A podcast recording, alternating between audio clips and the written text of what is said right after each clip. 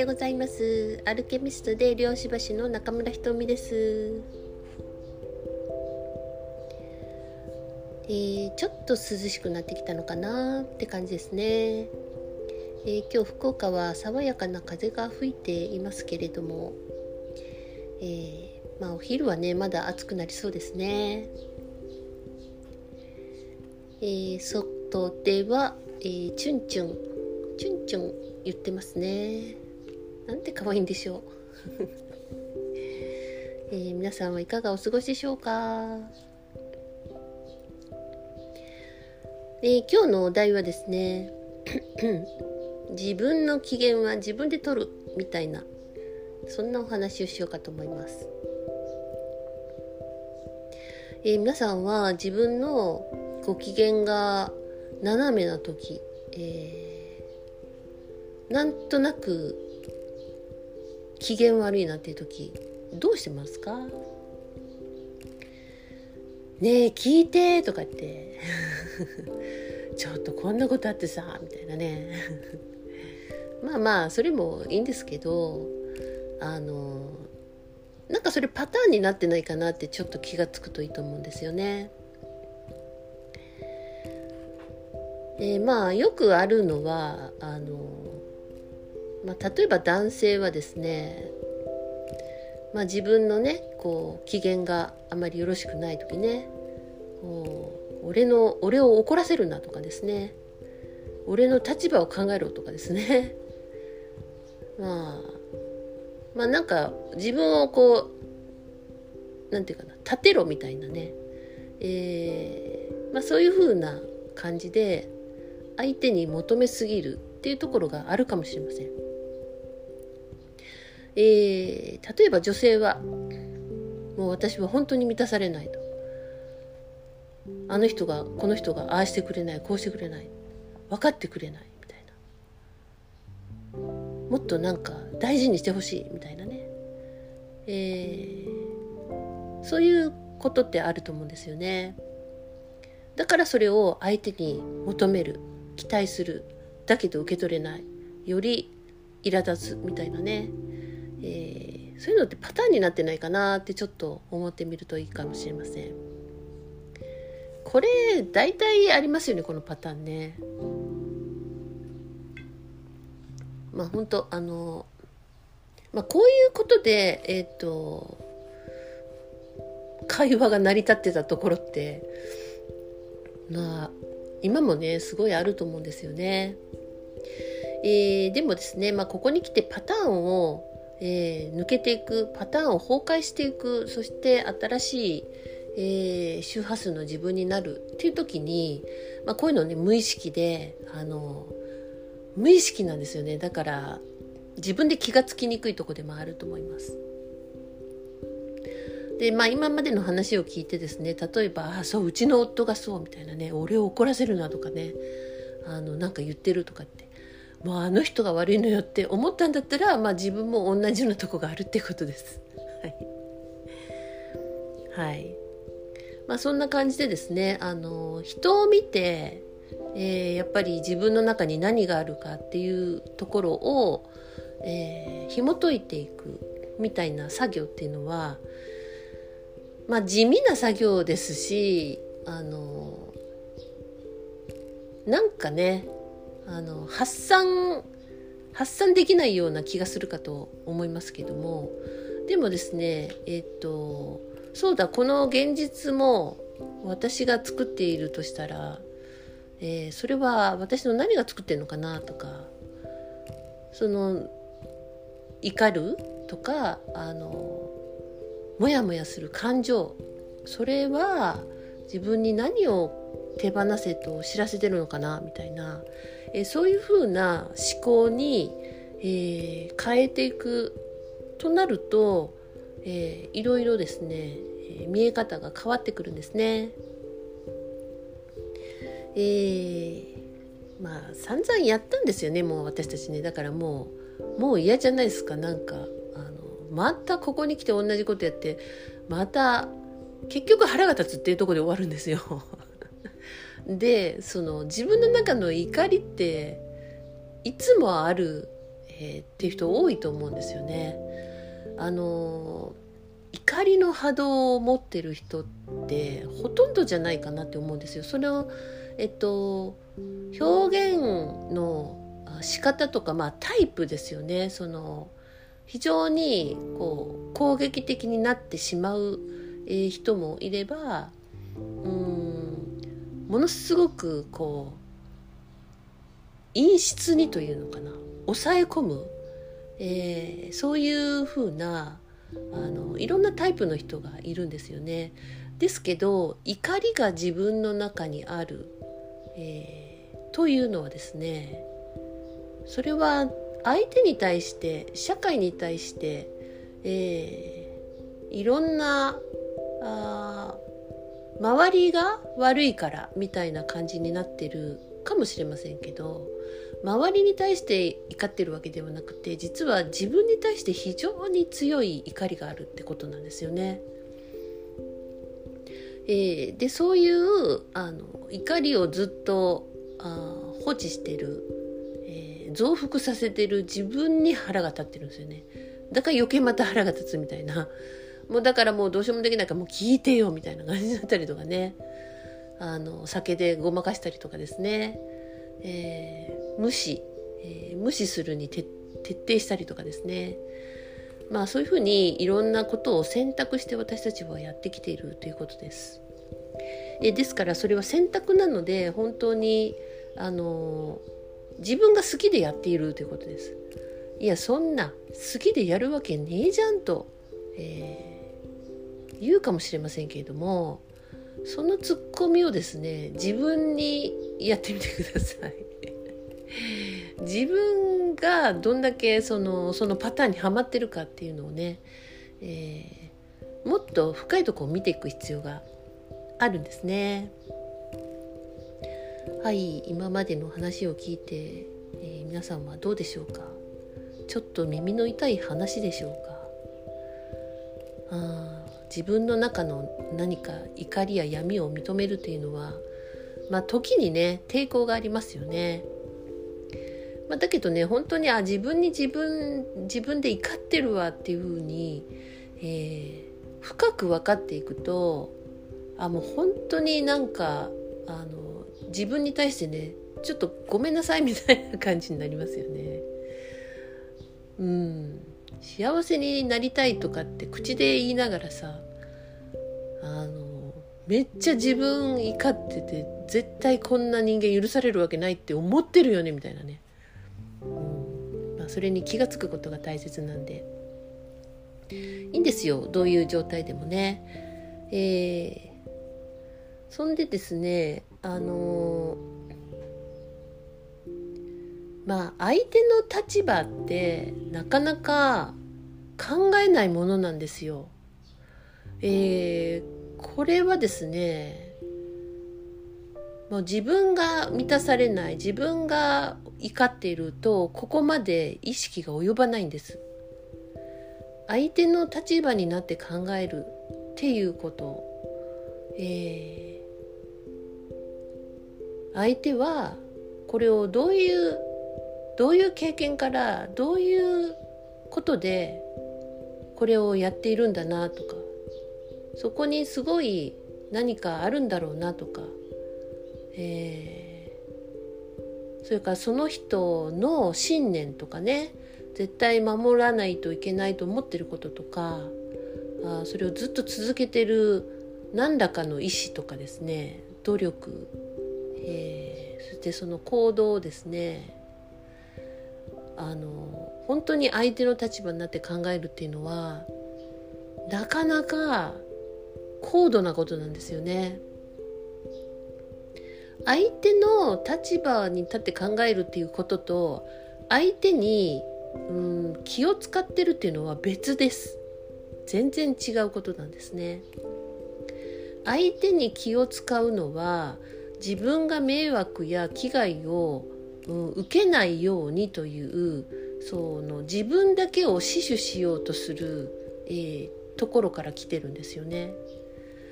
その気を使うのがいけないとか思わないでください。だけどそれが強すぎるとそのずっと守りに入る避けるみたいなことになりますよね。だけど相手の立場に立って考えたとしたらその人の生い立ちからあまあその幼少期の経験から、えー、どんな思いでどうやって生きてきたんだなみたいなそして、えー、自分がその人にやってきたこともあそれを作ってるんだなっていうふうに思いが、えー展開していくと思います。これはねなかなか本当に自分の感情とかと折り合いがついてきて、えー、少し大人になってから分かることなんですよね。えー、自分が満たされないとか俺を怒らせるなとかなんかそういうふうにギャーって言ってる時っていうのはあの幼稚なんですよね。まだ幼稚さが非常にあってその幼稚さを投げつけて分かってほしいっていうふうにしてる間はその少し大人の立場の、えー、場所に立って考えるっていうことができなかったりします。耳痛いですよね。そう、まあ、これをねその急に100%は無理にしろえー、少しずつそうやって、えー、自分の感情に折り合いをつけて、えー、そして相手の立場も、え考えていくみたいなね。そういうふうにできるとちょっと素敵だなというふうに、え方向が変わればそういうふうな、え回路ができてくると思います。まあこの、えー、私たちが生きてきた時代ですねまあ、女性はですね男性のことをですねあのやっぱ社会の風潮としてこう立てなきゃいけないとかあお金を稼いできてもらわないといけないとかなんかそういうその何て言うのかな非常にこう露骨ですよね なんかね。だからこそその女性は男性にあのあまあ適当に「はいはい」って言っとけばいいのよみたいなそういう扱いをしてきたと思うんですよ。黙って言うこと聞いとけばいいからみたいな。まあ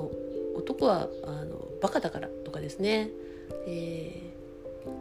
ー、まあなんかそういうふうにこうひどい扱いを男性が女性にあ女性が男性に対してもやってきたんですね。え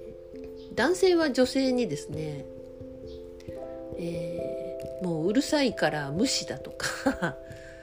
まあだんだんまり？黙る？でも男はそういうのを言わ言わないもんだとか男は寡黙だとか。あのそういうふうにこう決めつけてますけどいやいや何考えてるか言ってよっていう感じですよね。言う必要があるんですよね。何のための口ですかみたいなそれからそういうのは苦手だとかねその面倒くさいとかいうのも、まあ、苦手だとこう決めつけずにですね、えー、そこをもう一歩、えー、その女性がね例えば妻がとか、えー、なぜそういうふうなことを言ってくるのかえー、彼女たちの思いは何なのかとか、えー、いうことをもう少し、えー、深く見ていく必要があるんですね。まあ本当ねだから本当パターンってもうあの日常にどれだけ潜んでるんやみたいな感じでパターン潜んでますからね。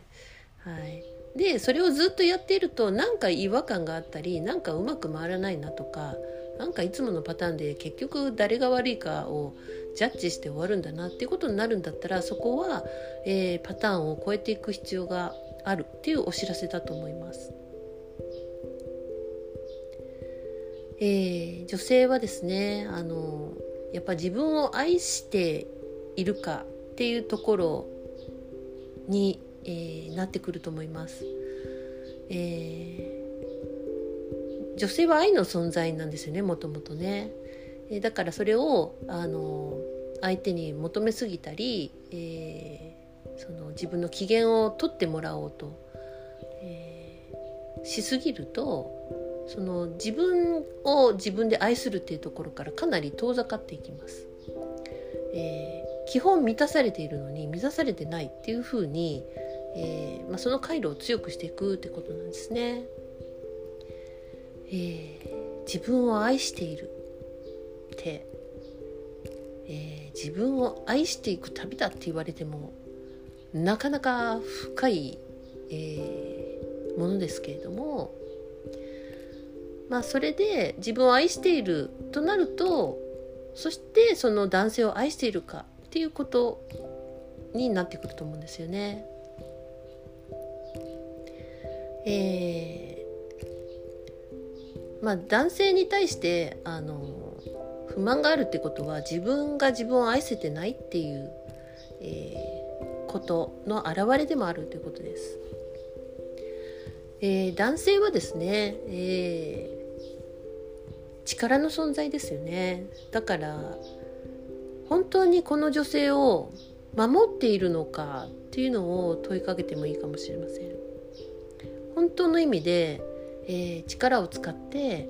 えー、この周りにいる女性や、えー、地域や、え社会を、え守るために力を使っているのか貢献しているのかっていうことを、え俯瞰してみる必要があると思うんですよね。まあ、そういう意味で、えーと、そういうことがあの整ってくると自分の機嫌っていうのは自分で取れている状態になってくるということなんですね。まあ、とにかく今ストレスがかかっている時代です。えー、みんな怒りやあの不安やねえー、いっぱいあると思うんですよ。えー、いっぱいあると思うんですけれども、えー、自分をですね、まあ、気持ちよく、えしろとかサービスしろとかいうその奥底にそういうものがあるかもしれないみたいな感じで、えちょっと自分のことを見つめ直してくださいそして自分の機嫌をね自分で取っていこうっていうふうに、えー、できるのでねどうぞそれをやっていってみてください。ということでおしまいです。ごきげんよう。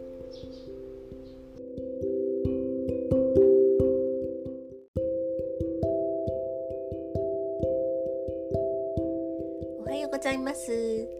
アルケミストで漁師橋の中村ひとみです。えー、今日はちょっと爽やかな朝になってますねえー、今日もチュンチュンが可愛くてニャンニャンも可愛くて えー、多分こういう日常のことに幸せが感じられるっていうのはすごく、えー、これを豊かっていうのかもしれませんね。っていうかそうですよね。えー、恐怖がいっぱいだと怖いことがいっぱいだとなんか豊かさって全然感じられないんですよねだからあ本当に今ねあの恐怖は幻だっていうのにえ気がついていく時が来てますねはい皆さんいかがお過ごしでしょうか？えー、そういうところで今日はねなんかねその豊かさについて話してみようと思います。お題はですね合理性を求めすぎ失った豊かさみたいな、えー、話ですね。えー、もう合理性の極みに来たんじゃないですかね。えー、まあそれでもね今まあ、AI というものも、えー、非常に、えー、私たちの生活に入り込んできてますよね。でこれがなんかいい使われ方に喉乾いた。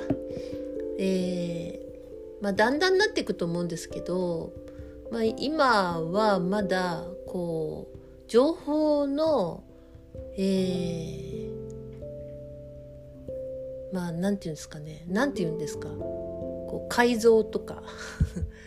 えー、よからぬ方向に要は情報を操作するようなもの、えー、もう見分けがつかないと思うんですよね。現実のものと、えー、そのリアルあリアルじゃなくてその作った、えもの、えすごいあの私たちが見分けがつかないような感じになってきていると思うんですよね。まあ、なんで本当その外側のものを鵜呑みにするというよりは自分の心がどう感じるのかみたいな、えー、そういうところすごい大事だなと、えー、思いますね。えーまあ、全部の、えー、情報が、まあ、知ってはいますよね正しいわけではないということを。まあ、だけどね、人間を信用しないで AI を信じるとか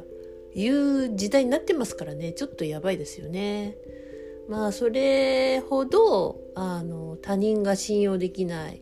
えー、それは自分を信用してないっていうところから来てるんですねだからこそその本当に、えー、心を取り戻すっていうのがあのなんかねそのふわふわスピリチュアルじゃないんですよ。マジで現代人が、えー、必要なことなんですね、えー、あなたは自分に関心がありますでしょうか？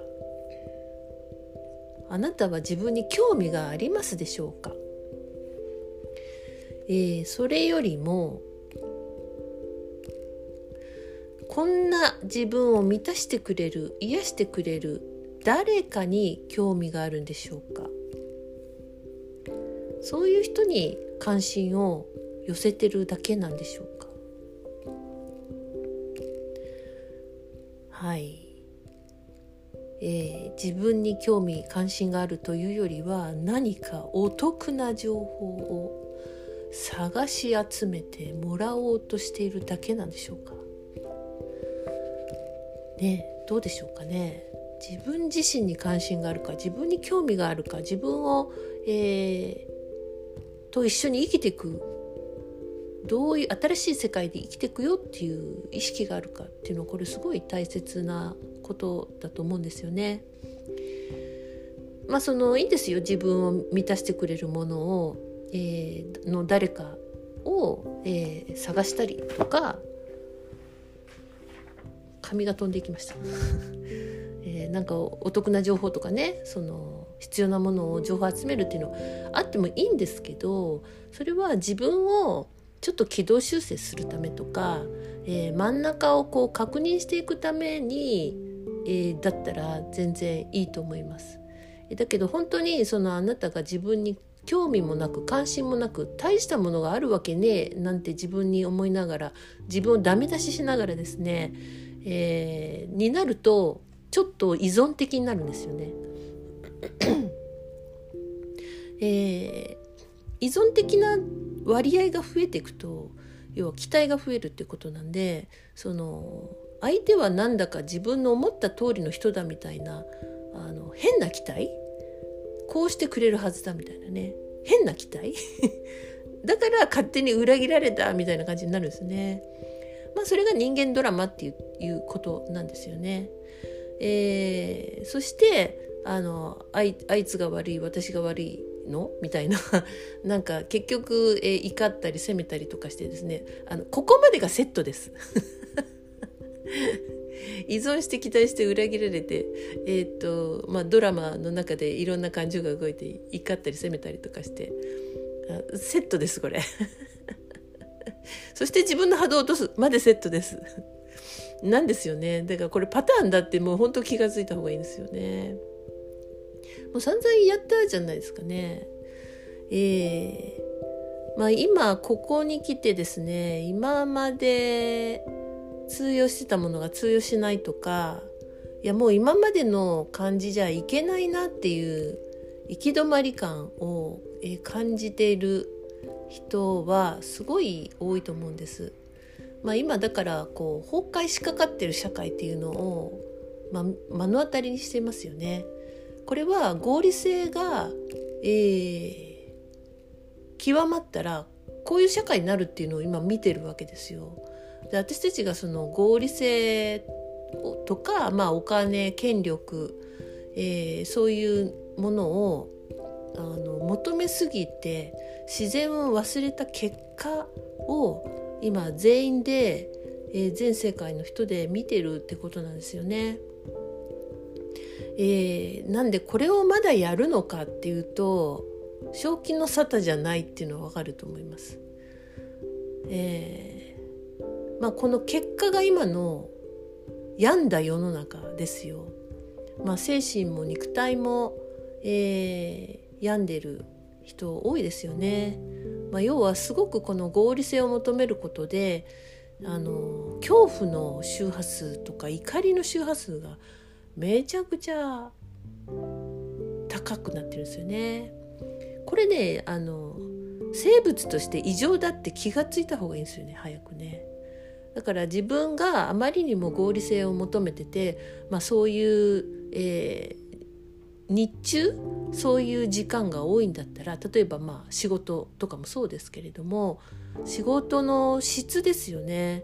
えー、あなたが精神が肉体が疲弊するようなものだったらこれは異常なんだというふうに、えー、それは体からの、えー、警告だというふうに早く気が付いた方がいいですよね。そのそれに気が付かないでまだあの何が得なのかとかお金を求めたりとかその何とかしてもらおうとかそういうふうにいくってことはもうちょっとあのセンサーぶっ壊れてるかもしれない まあそういう人は聞いてないですよね多分ねこういう話はね。えー、この異常事態はですねやっぱ自分が辛い辛いとかあの自分はこんだけやってんのに相手はやってないとか責めたりですとかまあダメだ自分なんてダメだとかね相手がダメだとかまあそのもう本当にそういう何て言うの温かいものがない、え冷たいこうナイフで切られるような冷酷な世界じゃないですか。そういう人の目を見てください。ものすごい小さい瞳孔がギュッと締まってですねなんか目が冷たいんですよね。えーまあ、そういう人が増えれば増えるほどそういう集合意識っていうのが、えー、大きくなってきますけれどもまあ、そこに自分が不安がある時にアクセスしないっていうのはとても大切ですね。今めちゃめっちゃ揺さぶりが新しい揺さぶりまた出てきますからね、えー、いろんな崩壊する中でね。ああこうしとかないと大変なことになるとかいうこと。まあ確かにありますよ。あのそれは、えー、この私がえっと考えてなんとかなる領域ではないリズムとサイクルがあるからです まだからそういうリズムとサイクルっていうのはもっと大きなものでその,、えー、そのリズムサイクルが、えー、あるよっていうその中でのシナリオを考えてるはずなんですよ私たちは生まれる前に。えー、でそれで OK してるはずなんですよね。だからそのえっとだって意識で冬が来ないようにとかできませんよね。まあ、それと同じですよねリズムとかサイクルとかっていうのはね、まあ、そういうものが、えー、ちょっといろんな規模で起こりそうな前だとは思うんですね。えー、ですからやっぱりこう自分の真ん中を、えー、持つっていうのは、まあ、ずっと言ってることですけどみんなもやってきていることだと思うんですけども、え、ここに来てより大切ですよね。まあね全然揺れてもいいわけですよ。まあ揺れることありますよね。私も日々ありますよ。なんかいろいろ。いろいろあるんだけどあのあってもちょっと俯瞰する自分とか、えそういうものを、えー、少し強くしていくとあ揺さぶられて感情が動いたとしてもちょっと待ってよ。これなんかおかしな波動だなとかね。なんとなく気がつけるみたいな。えー、そんな感じで、えー、いいんですよね。だから本当にその冒頭言ったようにあなたが自分に意識あの興味があるかってことなんですよね。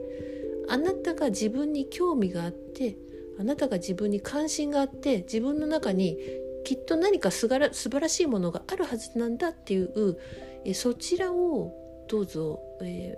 しっかり持って、えー、いてくださいあそこがすごくあるかないかでめっちゃずれてくるんですよね。えー、あなたの幸せな人生を作るのは結局はあなたなんですよ。あのこういう情報を聞いてても、えー、私があなたを全て100%幸せにすることは無理です。無理ですよみんなね親もしてくれないでしょ親だって無理ですよ。はい、あなたの魂はもっと、えっと、個性的でやんちゃで、えー、パワーがあるんですよね。そう方向性もちゃんと持ってるんですよね。だからこそこのなんかふつふつと今してるんだと思うんですけれども、えー、怒りがあってもいいです怒りは、えー、違う方向に行くための原動力にもなるんですよね。やっぱりこんなこんな人生で終わるものかみたいなものとか あのこんな世の中のあの奴隷になるものかっていうような怒りとかって結構ねそれがあって方向が変わっていくような気がしますね。はいここまでの話を聞いてどうでしょうかね。えー、そうですね。あの合理性って何でしょうね？合理性。もう世の中合理性じゃないですか。もう何してもこっちのが早いよとかさ。あのこれしてて何なんのとかさ。まあいいんですけどえそれだけかいっていうなんか思いませんか？あの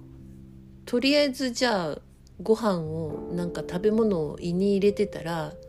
別にあとはお菓子もコーヒーも何ちゅうのフルーツもなんか味もいらないみたいな 香りもいらなくないみたいな胃に入ればいいんじゃないみたいなそんな感じじゃないですか合理性って。例えがどうなんでしょうね、まあ、合理性ってその実益とかばっかり求めますよね、えー、そして厳格なルールがあって責任を問うっていうね、えーこれめちゃくちゃあの世の中で流行りますよね。ずっと流行ってますよね。どっちが正しいのか悪いのか間違いないのか。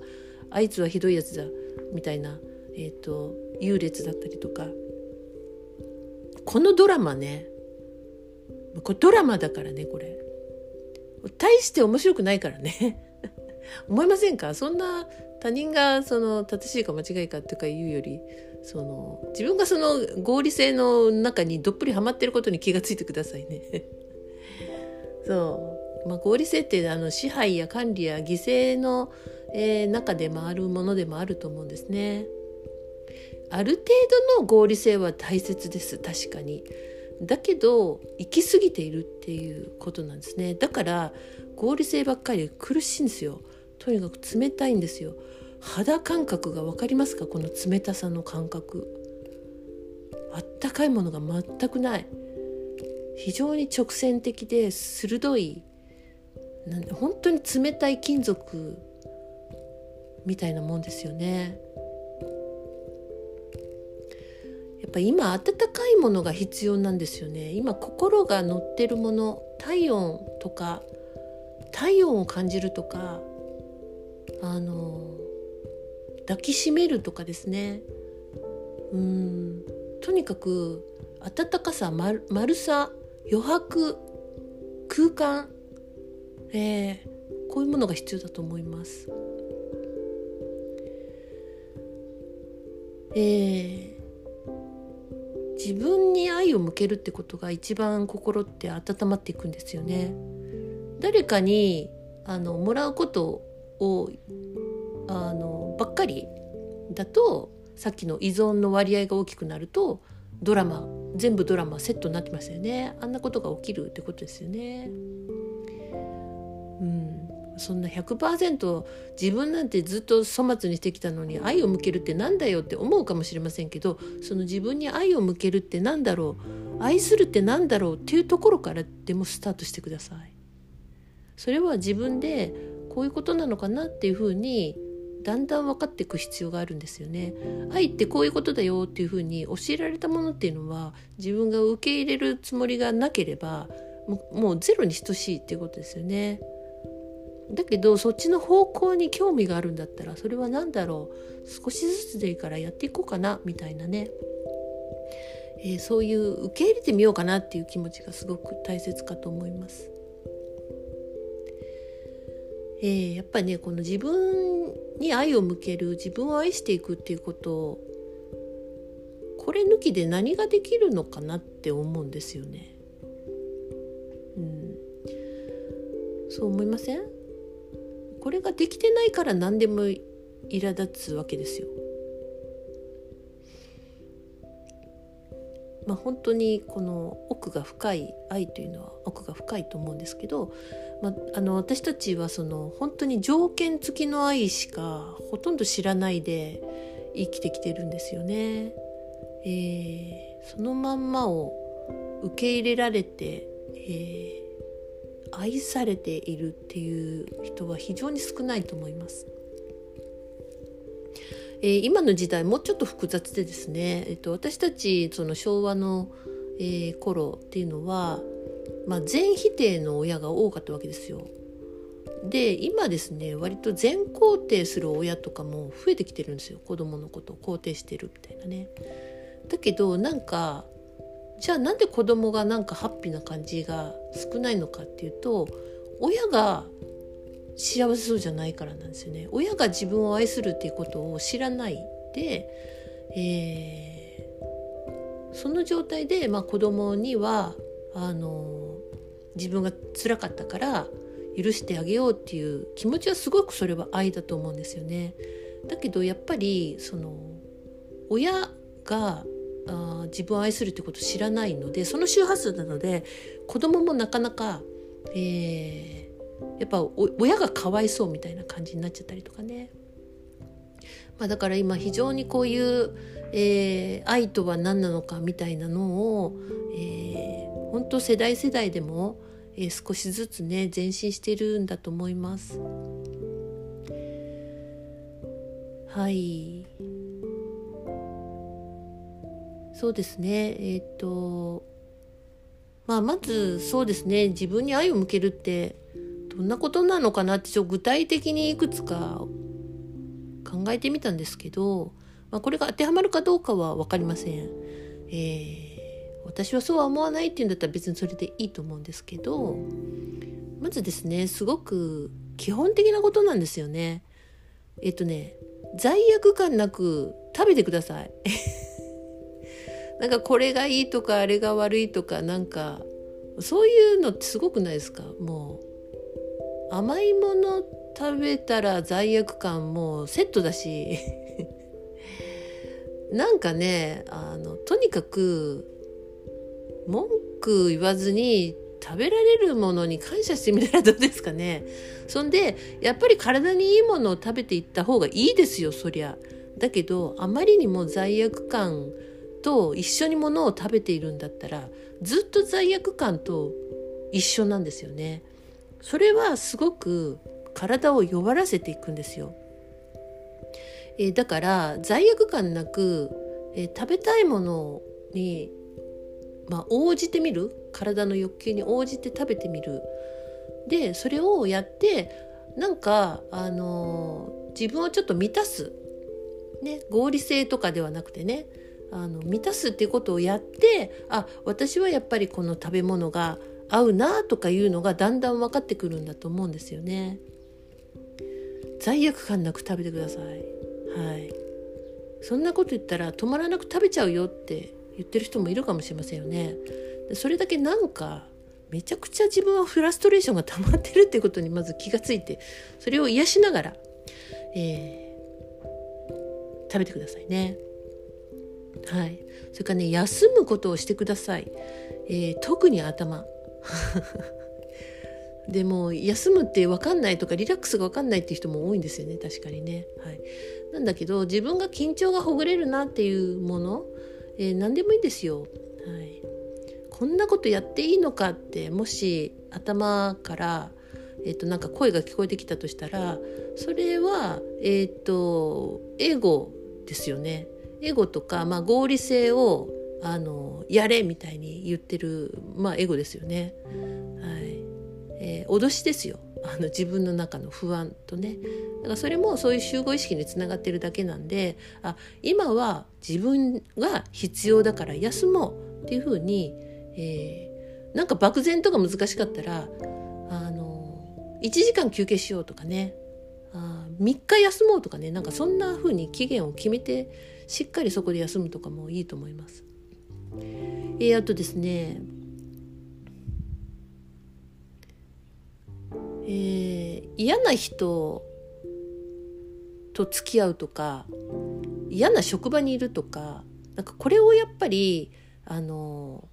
急に変えることは難しくてもいやそうじゃなくてえっ、となんか自分の気の合う人と生きていきたいなっていうねまず意思を作ることを、えー、するといいと思います。というのは自分のその空中に放ったような意意ですよ意志、えー、そこから現実化っていうのは起きてくるんですね。えー、だからその意志を放つ、えー、それだったらね割とできるかもしれません。もうね合理性合理性とその世間体とかさ、えー、お金のためとかね、えー、そういうそういうのも集合意識の中にめっちゃ強いんですよね。あなんかピンポンが来ましたね。困りましたね。ちょっとお待ちくださいね。はい。玄玄関先に置いといてください。あ、はい。あ、すぐ取ります。はい。はい、そうです。はい。すいません。えー、これでもちょっと編集の仕方がわからないので、まあ、このまま 話そうと思うんですけど、えっ、ー、と、何でしたっけ？そうそう、そう、あの、嫌な人ともね、あのとか、まあ、合理性とかせあのお金のためとかでね一緒にいるっていうことをやめていきたいという意思が必要だっていうことです。えー、それでですねあの節約ってありますよね。節約をどうぞやめてみてください。節約の中に豊かな感じって全くなくないですか？節約すればするほどなんか本当に足りない足りない足りないみたいな感じになっていきますよね。えー、だからあの自分のためにお金を使ってみてください。えー、自分が欲しいというもの、えー、必要だというものに対して、えー、使ってみてください。小さい額からでも構わないです。だけどそのその額に変えられないものもあるわけですよね、えそれを、え使っていってください。貯めててもですね貯めててもお金の価値今からどうなるかも分かんないしあのその貯めた例えばじゃあ何百万かあったとしてもいや老後それでどうすんの？それよりなんかあの老後それで何ともならないって言われてるじゃないですかまたね。何千万いるとかって。だかそれも脅しじゃないですか。なんかそんなことよりももっと豊かさっていうものを考えた時に人とのつながりだったりとかそのそういうことがすごく大切に今からめっちゃなってくるんですよね。で自分が何かができるような、えー、手に職じゃないですけどそういうものっていうのはすごくおすすめしますね。それは何でもいいんですよ日常の本当に、えっと、自分はなんか料理が好きだとかでもいいですし、えー、例えばなんか狩猟ができるとか魚釣ってこれるとか なんかなんかいいんですよそのキノコを見分けられるとか何でもいいんですよ。なんかそういうこうなんていうのかな、うん、まあ本当そういうことでいいんですよね日常のこと。えー、そんなことをねあの興味がある分野をどんどんやってください。植物が好きなら植物好きで。何でもいいんですよ。あなたの好きな分野。はい、えー、それからですねえーあの自分を愛してなくてですね。あ今日ちょっと長くなってますね、えー、自分を愛してなくて自分の使命ばっかり探さないでください。そのね本当にねこれなんかいいんですけどその使命が感じられる人はいいんですけどその使命がないといけないっていうのは何かをうん犠牲にしてやってないと生きてちゃいけないみたいなその幼少期のパターンと結構かぶることがあるかと思います。えー、なんか純粋に自分を愛していく中であ自分はやっぱこういうことをやっていこうとかなんか役割みたいなものとかをなんとなく感じられるようになったりすると思うんですよね。でもなんか今使命ってなると超重たいしなんか使命がある人がよくてない人はダメなのかみたいな感じに なりがちなんでね、えー、まあそんな感じで、えー、本当に自分をね純粋に愛する、自分のこう肉体あの合理性が高まってる人は肉体の感覚が鈍い。とても鈍いんですね。えー、だからですねあのまず肉体が訴えること肉体が心地よいと思うこととかを、えー、やってみてください。でそこから先また見えてくるものがあるかと思います。ということで今日は途中で、えー、宅配が来ましたが。はいごきげんよう皆さん良い一日を。